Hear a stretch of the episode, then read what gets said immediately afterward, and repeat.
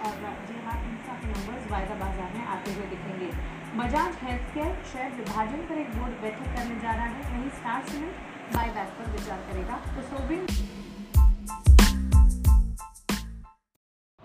Good morning बच्चों। आज मैं आपको क्लास सिक्स चैप्टर टू भोजन के घटक के बारे में बताऊँगी। हम हर रोज़ भोजन के विभिन्न खाद्य पदार्थों को खाते हैं। इनमें से कुछ लोग भोजन में चपाती, दाल और बैंगन का भरता खाते हैं। तो कुछ लोग चावल, सांभर और भिंडी खाते हैं। तो कुछ लोग अपम मछली और सब्ज़ियाँ खाते हैं। तो इन सब के अलग अलग प्रकार के खाद्य पदार्थों में क्या होता है? तो प्रत्येक व्यंजन में एक या एक से अधिक प्रकार की कच्ची सामग्री होती है। इन कच्ची सामग्री को पोषक तत्व कहते हैं। हमारे भोजन के जो मुख्य पोषक तत्व हैं, वो कौन कौन से हैं? इसमें कई कुछ में कार्बोहाइड्रेट होता है, कुछ में प्रोटीन होता है, कुछ में वसा, कुछ में विटामिन तो कुछ में खनिज लवण। अब हम, आज हम इन कार्बोहाइड्रेट प्रोटीन वसा विटामिन और खनिज लवणों के बारे में पढ़ेंगे। ये हमारे भोजन के मुख्य पोषक तत्व हैं। इसके अतिरिक्त हमें वृक्षांश और जल की भी आवश्यकता होती है। सबसे पहले हम बात करेंगे कार्बोहाइड्रेट की। कार्बोहाइड्रेट हमारे शरीर को ऊर्जा प्रदान करता है। इसका मुख्य स्रोत क्या हो सकते हैं? हम जो भी आटा खाते हैं, उन सब में कार्बोहाइड्रेट होता है। और इसके अतिरिक्त यह शक्करगंदी आलू, गन्ना, पपीता, तरबूज, आम, मक्का, बाजरा चावल में भी पाया जाता है, क्योंकि कार्बोहाइड्रेट हमें ऊर्जा देता है, इसलिए हम इसे ऊर्जा देने वाला भोजन भी कहते हैं। दूसरे नंबर पर आता है हमारा वसा। वसा से भी ऊर्जा मिलती है। तो इसके मुख्य स्रोत कौन से होते हैं? जो भी तेल हम यूज़ करते हैं, वो सभी क्या होती है? वसा के उदाहरण। जैसे हम नारियल, सरसों, मूंगफली, घी, मक्खन ये सभी किसके स्रोत हैं? वसा के स्रोत। हैं वसा भी हमें ऊर्जा देता है, इसीलिए हम इसे ऊर्जा देने वाला भोजन भी कह सकते हैं। कई बार क्वेश्चन आता ऊर्जा देने वाले भोजन कौन कौन से हुए? कार्बोहाइड्रेट और वसा। इसके बाद आता है तीसरे नंबर पर प्रोटीन प्रोटीन क्या है? यह हमारे शरीर की वृद्धि करने में और स्वस्थ रहने में हमें सहायता करता है। इस प्रोटीन युक्त भोजन को हम क्या कह सकते हैं? शरीर वर्धक भोजन भी कह सकते हैं। प्रोटीन हमें किन से मिलता है? जो भी दालें हम अपने खाने में प्रयोग करते हैं, वो सभी किस चीज़ की बनी होती हैं? उसके अंदर क्या होता है? प्रोटीन होता है। प्रोटीन ये हमारी कौन कौन सी हो गई? प्रोटीन के उदाहरण क्या हो जाएँगे? चना, मूंग, तुअर दाल, राजमा, सोयाबीन और मटर। इसके अतिरिक्त यह हमें दूध, मांस, मछली पनीर और अंडे में से भी मिलता है। फिर आता है विटामिन। विटामिन हमें हमारे शरीर को रोगों से हमारी रक्षा करते हैं।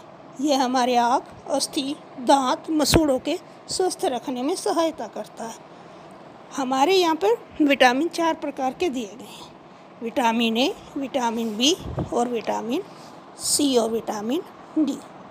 विटामिन ए की कमी से हमारे आँखों को रोग हो जाता है, जिसका नाम है रतौंधी इसमें हमें कमज़ोर दृष्टि हो जाती है और रात में कम दिखाई देता है।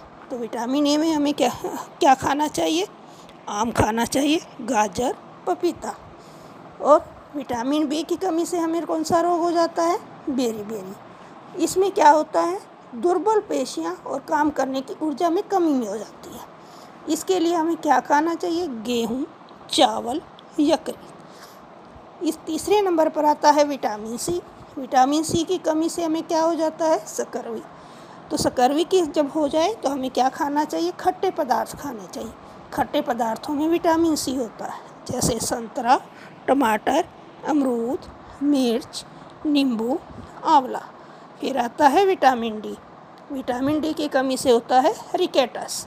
रिकेटस हमें क्या खाना चाहिए अगर? रिकेटस हम दूध खाएँ, दूध पिएँ, मछली खाएँ, अंडे खाएँ तो हमें रिकेटस की बीमारी नहीं होती। सबसे ज़्यादा हमें क्या विटामिन डी मिलता है?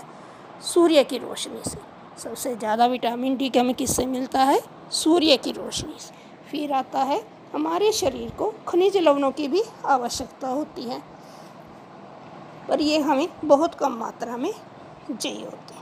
कौन कौन से हमें ज़रूरी है? आयोडीन, कैल्शियम, लोहा और फास्फोरस। आयोडीन की कमी से होता है घेंगा रोग।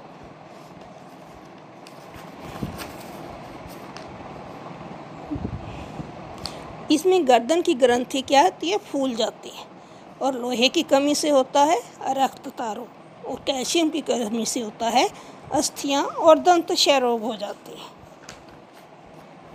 इसके बाद आता है हमारे शरीर की वृद्धि और अच्छे स्वास्थ्य को बनाए रखने के लिए आहार में सभी पोषक तत्व तो उचित मात्रा में होने चाहिए, जिससे जिनमें ना तो कोई अधिक मात्रा में हो, ना कोई कम मात्रा में हो। और इसके साथ साथ हमें जल और वृक्षांश की भी अब पूरी मात्रा चाहिए। इस प्रकार के आहार को संतुलित आहार कहते हैं, जिस आहार में सभी पोषक तत्व तो उचित मात्रा में हो उसे क्या कहते हैं?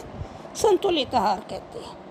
छिलका उतार कर और सब्ज़ी के फलों को जब धोया जाता है तो उसके कुछ विटामिन नष्ट हो जाते हैं। अतः हमें चावल और दालों को बार बार धोने से उसके विटामिन और खनिज लवण नष्ट हो जाते हैं और पकाने से विटामिन सी नष्ट हो जाता है।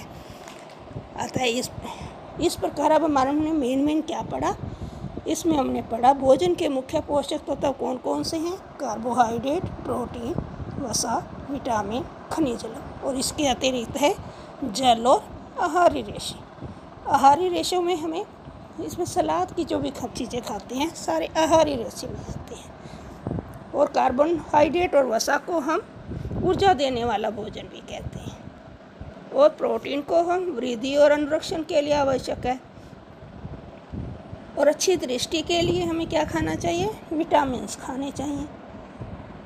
और हड्डियों के लिए हमें क्या खाना चाहिए? हड्डियों को मज़बूत बनाने के लिए कैल्शियम लेना चाहिए, दूध पीना चाहिए।